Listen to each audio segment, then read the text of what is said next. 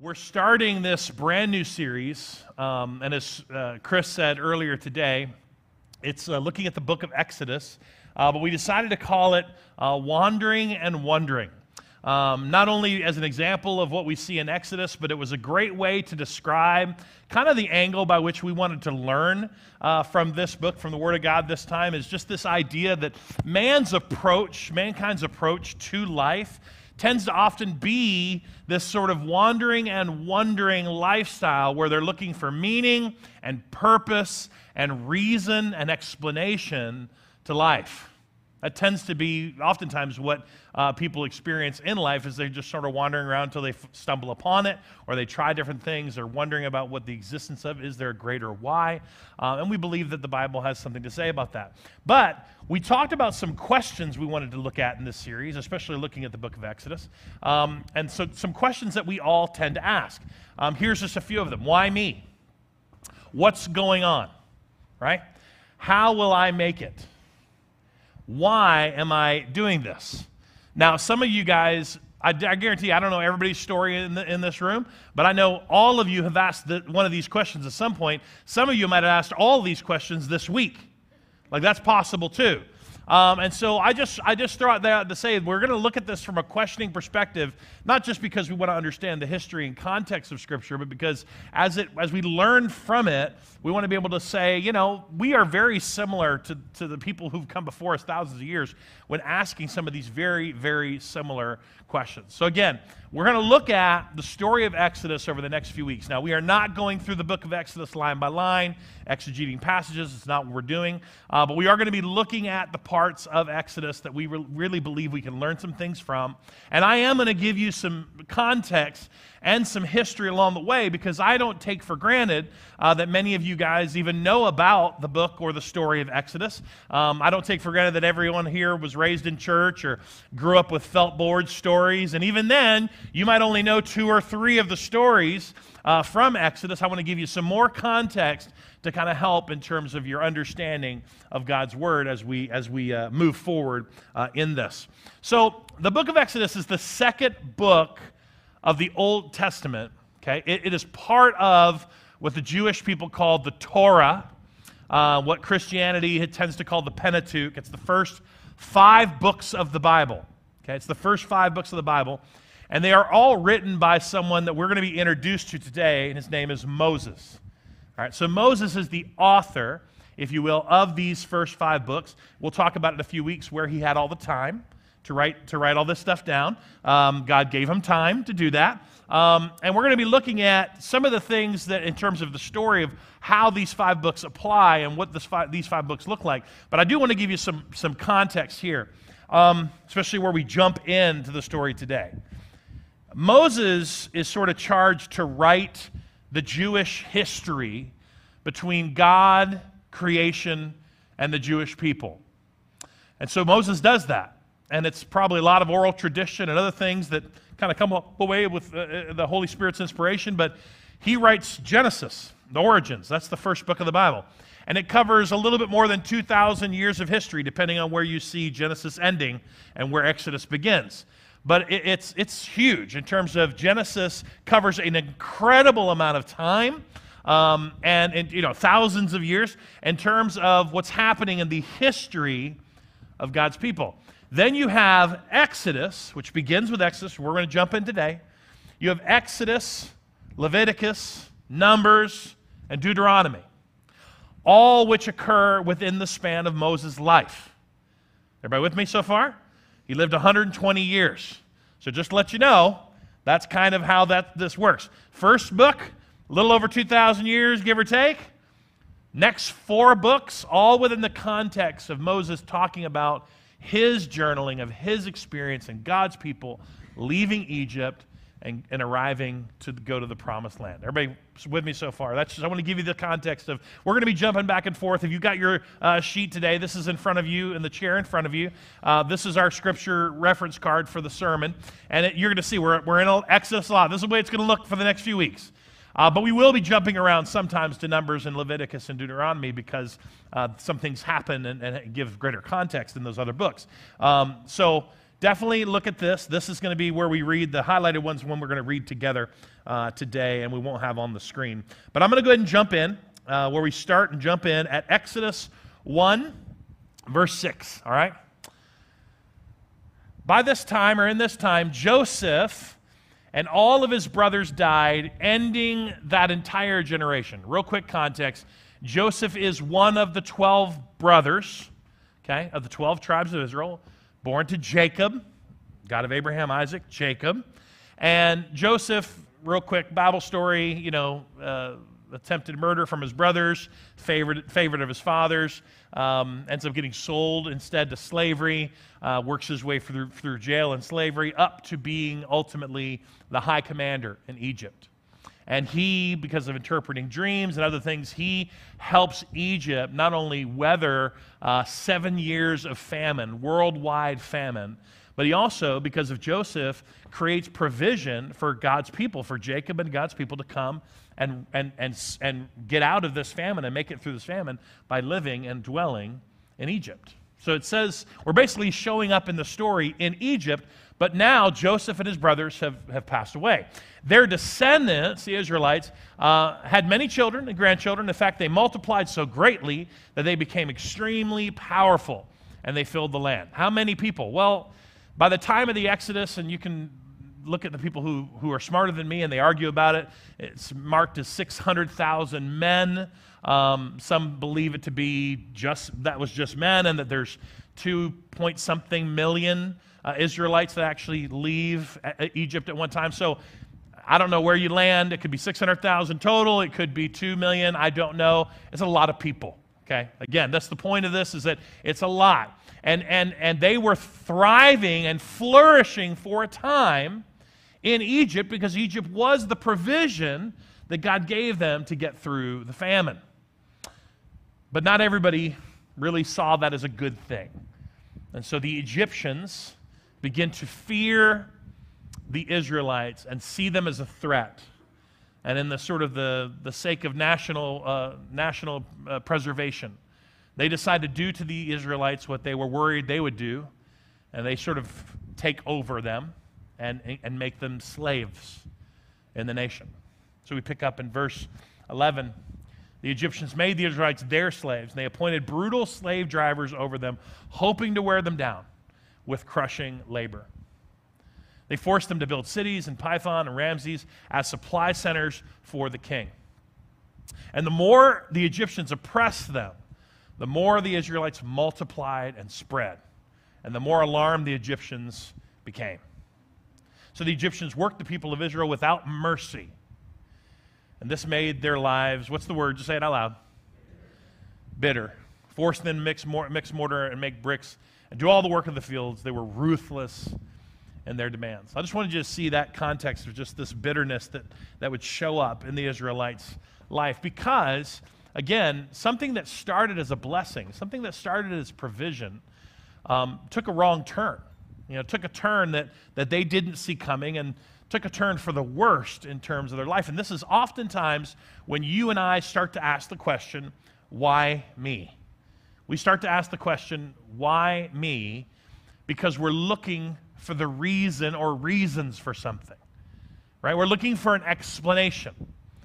You know, there, there's a, there, you're, you're going along. Now, most people, listen, we don't ask why me when life is going well right? Isn't that true? Life's going well, we just assume it's because of me that life is going well, right? But when life takes a turn, it's a natural human instinct to be like, why me? And we never look at us. We're always looking externally, like, why is this happening? What are the reasons that this is happening in our life? And listen, when you when you have a group of people going through the same thing, why us? To commiserate with, right? Boy, that's even better right? Why us? We were, you know, the Israelites were, were God's people. They were the descendants of Abraham and Isaac and Jacob. They were supposed to be, you know, have their own land. They were supposed to be flourishing as a, as a nation, as the sand numbers the sea. I mean, who knows what the oral tradition was at that time, but that they would have had some stories about who they were, and yet, as slaves, they were asking the question, why me? Because the bitterness had begun to take root in their heart. God, we need we, we want to know why.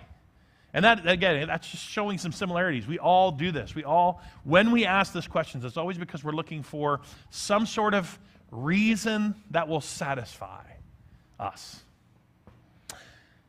I want to continue on in the story. This is because it gets worse. I didn't want to say it, but it does get worse.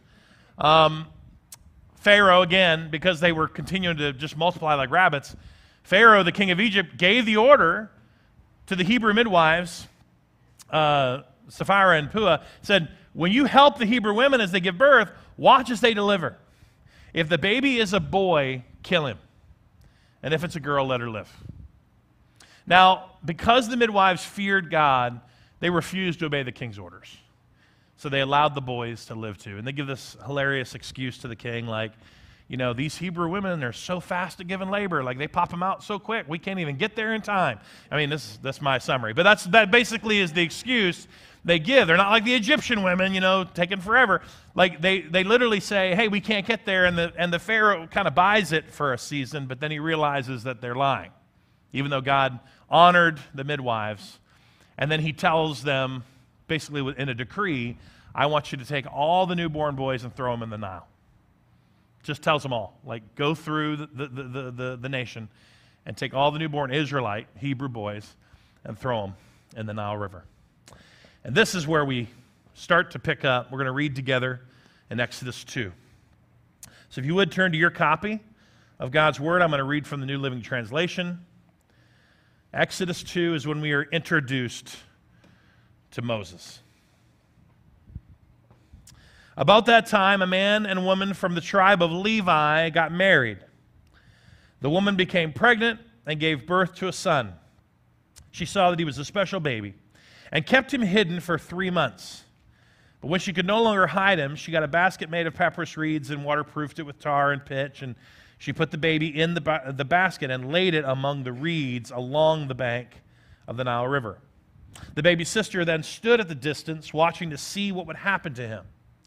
Soon Pharaoh's daughter came down to bathe in the river, and her attendants walked along the riverbank. When the princess saw the basket among the reeds, she sent her maid to get it for her. When the princess opened it, she saw the baby. The little boy was crying, and she felt sorry for him. This must be one of the Hebrew children, she said. I mean, she knew what the, what the rule was, she knew what was needed to be done. But then the baby sister, or sorry, the baby's sister approached the princess. Should I go and find one of the Hebrew women to nurse the baby for you? She asked. Yes, do, the princess replied. So the girl went and called on the baby's mother, Moses' mom. Take the baby and nurse him for me, the princess told the baby's mother. I will pay you for your help. Quick pause. Wouldn't it be amazing if someone paid you to raise your children? I mean, I just for a quick moment was like, whoo, man. But this is, again, a very unique story, which is why it's recorded for us. Moses, Moses' mom and sister sort of planned this, but it works out even better than they could have hoped. I will pay you for your help. So the mother took the baby home and nursed him. So later, when the boy was older, his mother brought him back to Pharaoh's daughter, who adopted him as her own. The princess, uh, the princess named him Moses, for she explained, I lifted him out of the water. And we're going to be we're going to done reading that part there. This is the introduction to who Moses is. Um, and then if you go on to read a little bit further, you see that Moses, you know, uh, in case you saw Ten Commandments with Charlton Heston or any other, you know, Hollywood-driven uh, story. They take a lot of liberties with, with sort of the timeline here.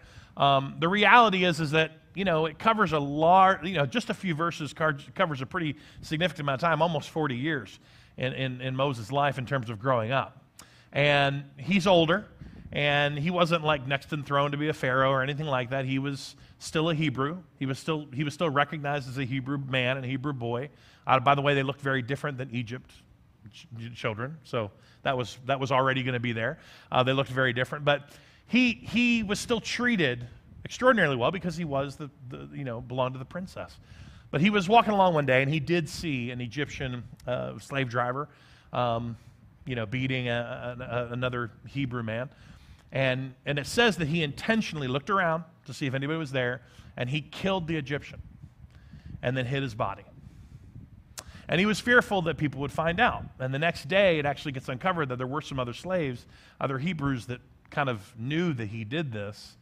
And he was really worried that Pharaoh was going to find out. And we find out in just a few verses that's exactly what happened. Pharaoh finds out what he did. It said, sure enough, Pharaoh heard what happened and he tried to kill Moses. But then Moses fled from Pharaoh. He went to live in the land of Midian. And when Mo- Moses arrived in Midian, he sat down beside a well.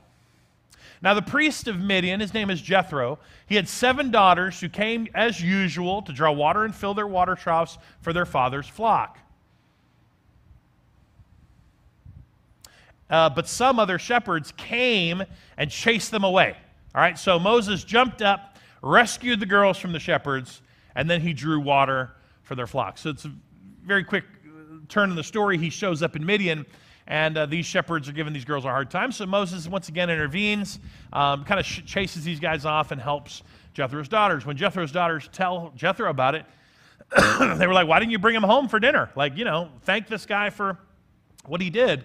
And so that begins part of the next 40 years of Moses' life. He, he actually joins sort of Jethro's family and family business, uh, marries one of the daughters, becomes a shepherd. Um, and this is just now Moses. Moses went from this to this. I mean, it's a very, you know, simple transition in terms of how Scripture describes it, but it was a very big transition for Moses' life. But at the end of chapter 2, as Moses is recording this for us, again, kind of summing up what's happened in these numbers of years, his next 40 years of his life, he says this. He says, Years passed, and the king of Egypt died, the Pharaoh. But the Israelites continued to groan under the burden of slavery, meaning that it wasn't just this one king's fault. Like there was, it was going to be this continual thing. It wasn't just because this particular Pharaoh was so much worse. It's like, no, they continued to struggle and suffer under slavery, and they cried out for help, and their cry rose up to God. God heard their groaning, and he remembered his covenant promise to Abraham, Isaac, and Jacob. And he looked down to the people of Israel and knew that it was time to act. Knew that it was time. I found that very interesting, especially when I began to research this, the way in which Moses said this. Uh, that knew that it was time to act mean that it was the, there was a predestined time. There was a time in which God knew something was going to happen. And, and as I began to research this, I just began to wonder like, you know, sometimes, even when there is a reason or an explanation to something, it doesn't seem to be enough for us. Sometimes it doesn't help. Sometimes, and just hear this when we ask, why me? We're looking for reason. But sometimes, if we're given a reason, I don't know if this is ever the case with you, sometimes you're given a reason and it doesn't seem to be enough. For example, we're not going to look at this today, but I am going to give you the reference for you to look up on your own. Uh, in Genesis 15, you know, God tells Abraham, like, like like clearly, as clear as a text message. Okay? He tells Abraham that your descendants are going to wind up in a foreign land and are going to be oppressed and slaves for 400 years. And then I'm going to come in and I'm going to rescue them. I mean, everybody with me? It was clear. I mean, he told Abraham, this is long before Abraham, Abraham even had his first child. There was, I mean, specific reason Here's what's going to happen. And isn't it interesting that there didn't seem to be in this story any Israelites or any Jewish people, you know, like prisoners on the wall with little check marks, you know what I'm saying? Like, like checking down the days, like, hey, listen, it's been six generations, man. Little Jimmy's generation is going to get out of here.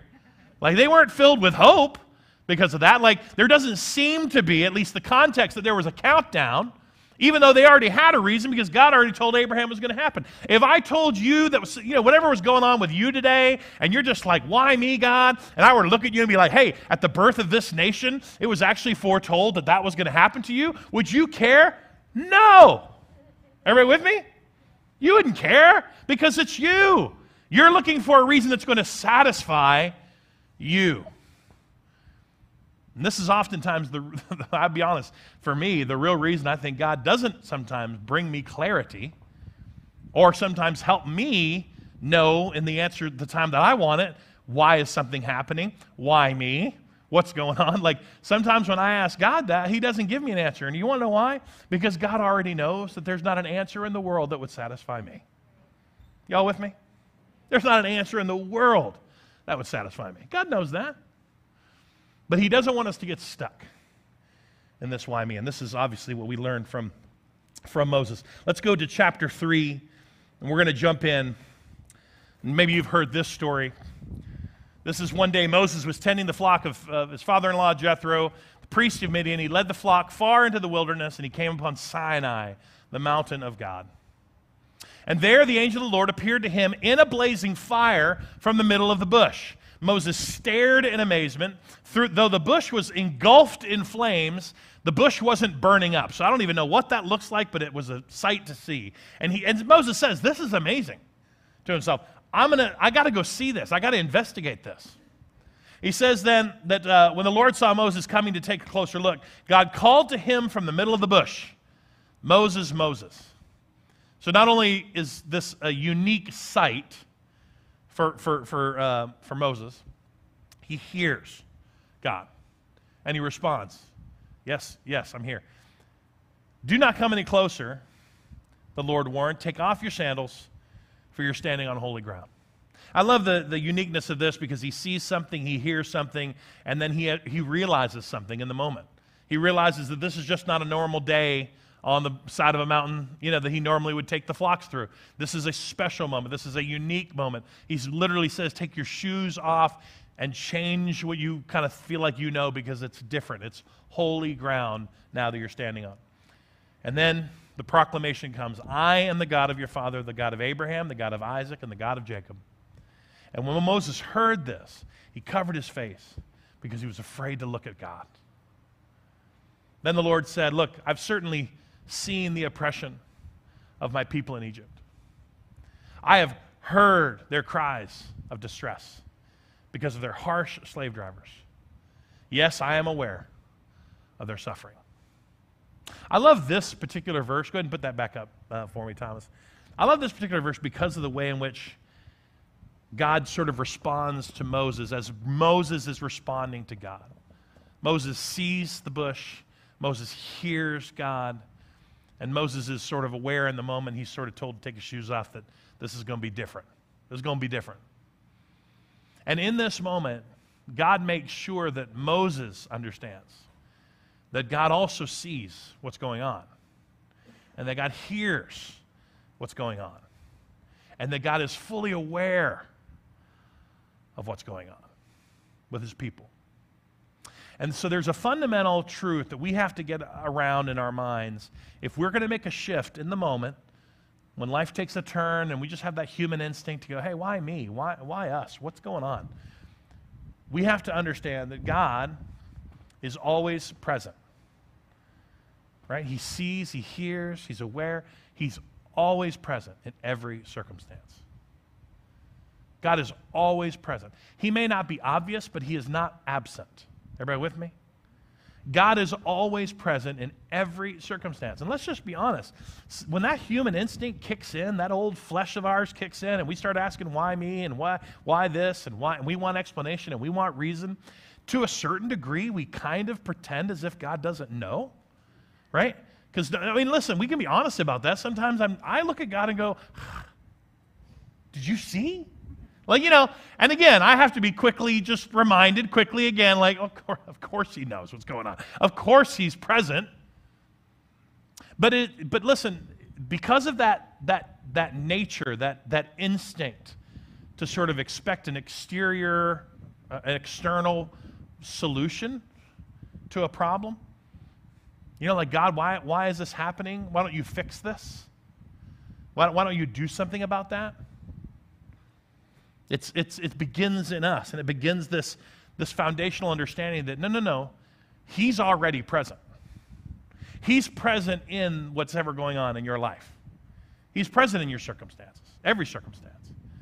He may not be obvious, but He's not absent. And, and, we, and that has to be a foundational truth for you to get to the next place, which is where Moses, God is really taking Moses on this journey.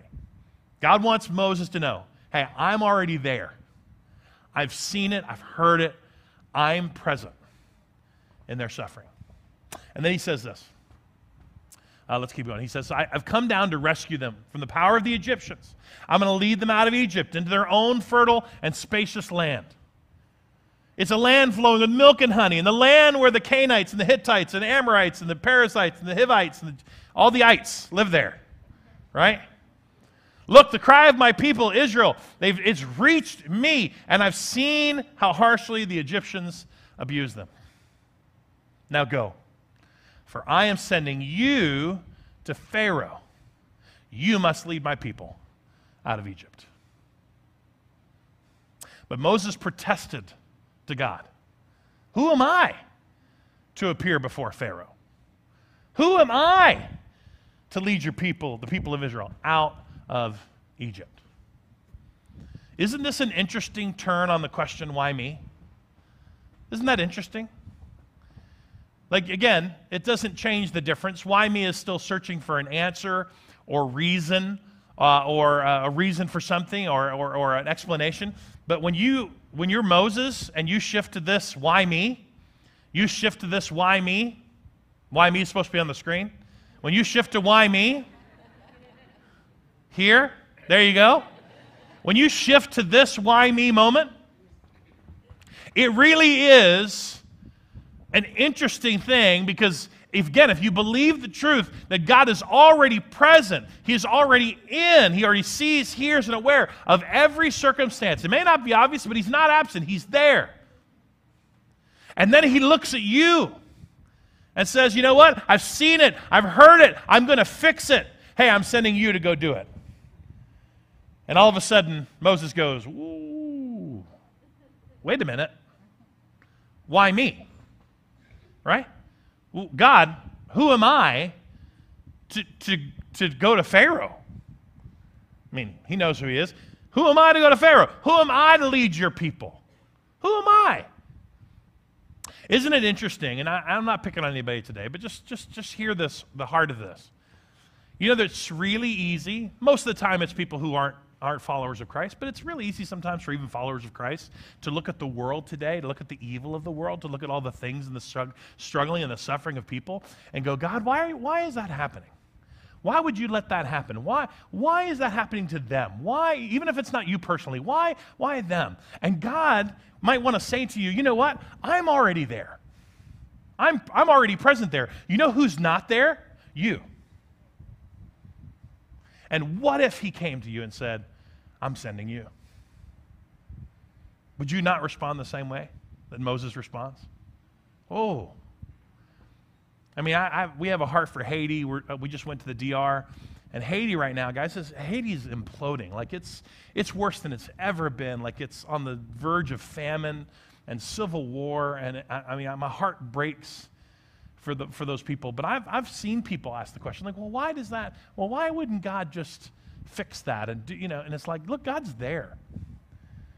And sometimes I want to look at people and go, you know who's not there? You. It's not that God doesn't care, you don't care. God already cares. God's in the middle of that. God's already present there. You're not there. And listen, don't nobody buy a ticket to Haiti tomorrow, okay? It's a horrible situation. Don't do that, okay? I'm not giving you that example to make anyone feel guilty. I'm giving you that example to understand that this why me that we struggle with always sort of separates us from God.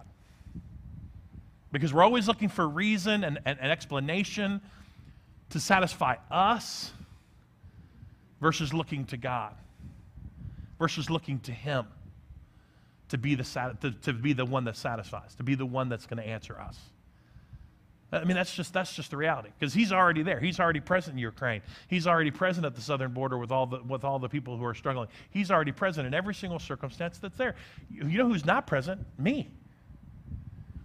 So why am I going to go to God? If he comes up to me and says, Matt, I want you to solve it, I want you to go, I'm going to have the same initial response as Moses. Well, who am I to solve this problem?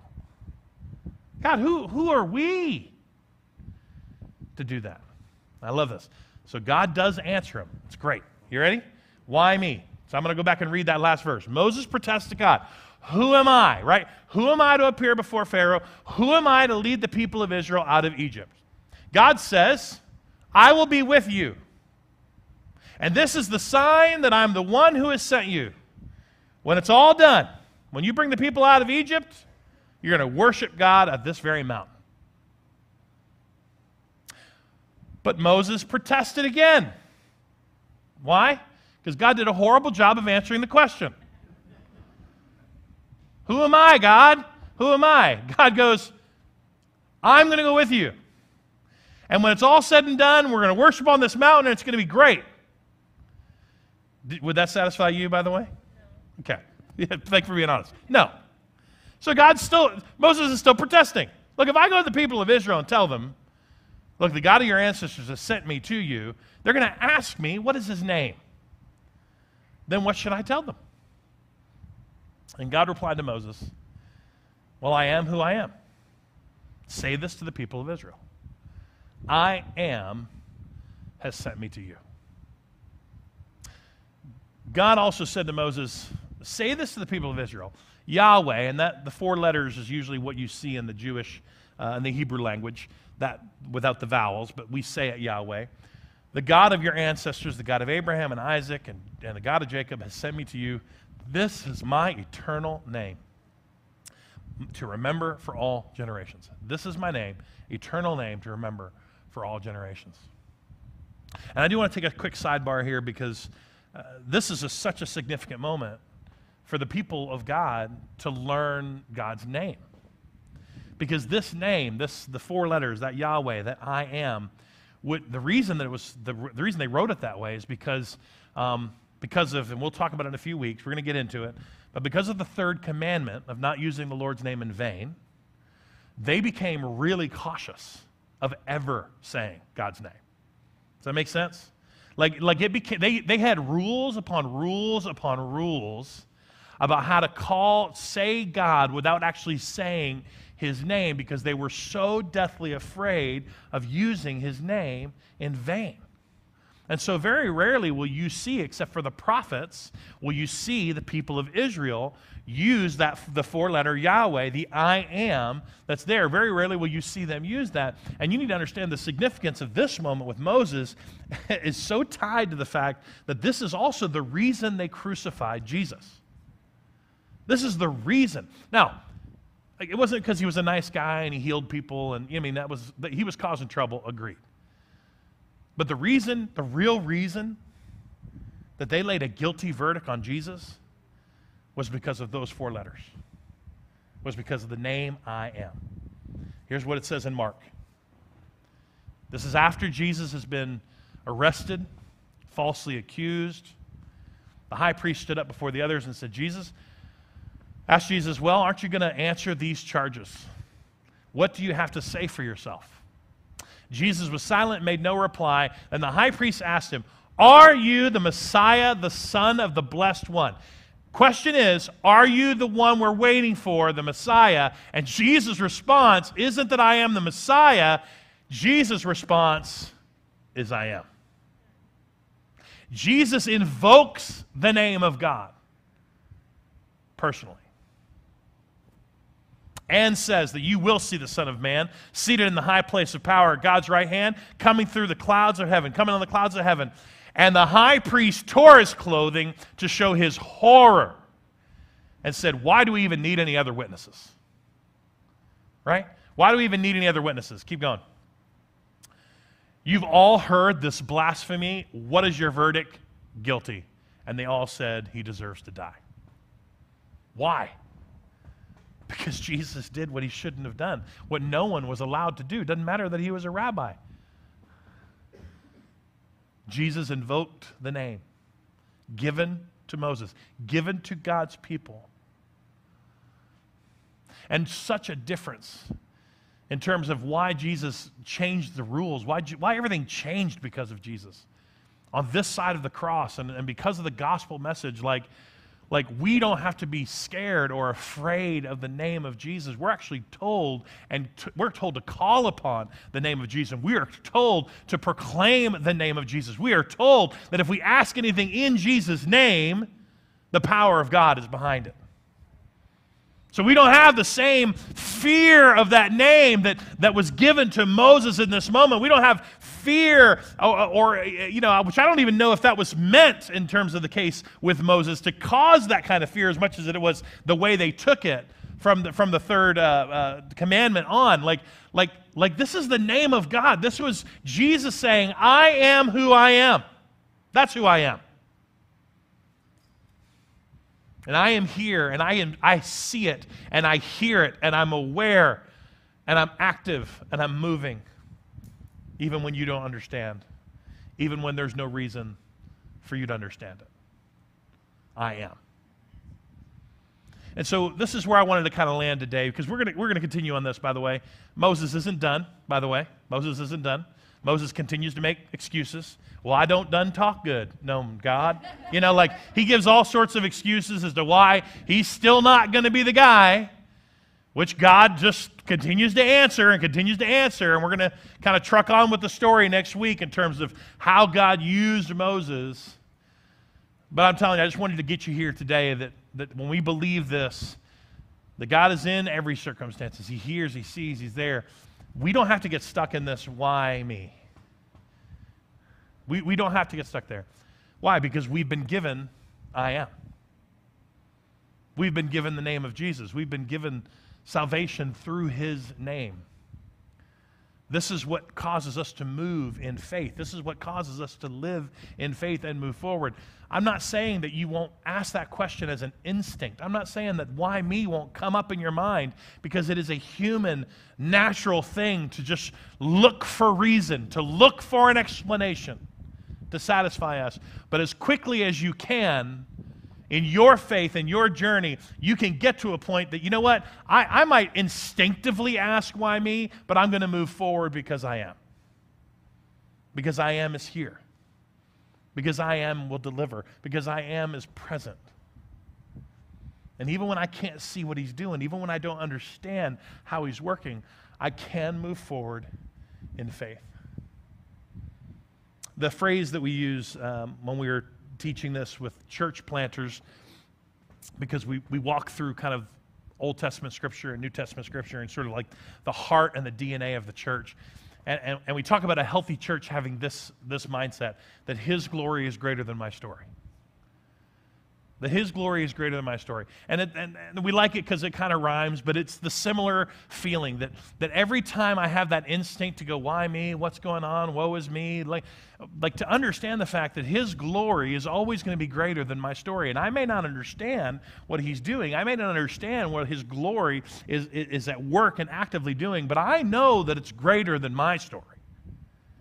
And a why me you know, question looking for reason has everything to do with my story. I can put a spin on it, a Christian spin on it, and make it all about God, but it really is still all about me when I ask why me. But His glory is greater than our story. We have to learn to move in faith. And so I love this. I'm going to end with this today. Uh, I love this passage from, the, from Hebrews. Uh, the writer of Hebrews is giving the Jewish people, the Hebrew people, this is who the, the, the book of Hebrews is for. He's helping them understand, connecting the dots between Moses and Christ and, and all these things. And he goes on to give them examples of faith, how people moved forward in faith because of I am, because of Jesus. And he goes all the way back to Moses and Moses' parents. He says, It was by faith that Moses' parents hid him for three months when he was born. They saw that God had given them an unusual child, and they were not afraid to disobey the king's command. It was also by faith that Moses, when he grew up, refused to be called the son of Pharaoh's daughter. Right? He chose to share in the oppression of God's people instead of enjoying the fleeting pleasures of sin. He thought it was better to suffer for the sake of Christ than own the treasures of Egypt, for he was looking ahead to his great reward. And then it goes on to say, as we're going to continue next week, it was by faith that Moses left the land of Egypt, not fearing the king's anger. He kept right on going because he kept his eyes on the one who's invisible. That phrase, he kept his eyes on the one who is visible, is just a way of saying, look, Moses kept his eye. Moses wasn't stuck looking for reason and explanation. He kept moving forward in faith because he kept his eyes fixed on I am. That even though it wasn't obvious, he wasn't absent. Even though it wasn't, you know, the reason, their explanation that would satisfy him, the true thing that satisfied him was that God was present, that I am was there, that I am was going to be with them. Let's pray together. Heavenly Father, thank you so much for your word and the way um, we can learn, even from these very, very old stories of your people. Uh, it's just so interesting, God, to see that things really haven't changed that much. We're all still very much the same. And God, that natural instinct to sort of look for reason and look for explanation that would satisfy us has always been there. And honestly, God, it's, it's what's gotten us and your people into a lot of trouble, oftentimes. Lead us, led us astray. And yet, from this example of Moses, as we're going to look through the next few weeks, God, you gave us everything we need to move forward in faith. May we start here, God. May we start building on our understanding. Not to, not to look at this life as a life of wandering and wondering, but God, that we can move forward in faith with you because I am. Because you are, I am. That's ultimately all we need. We thank you for this, Jesus. Amen.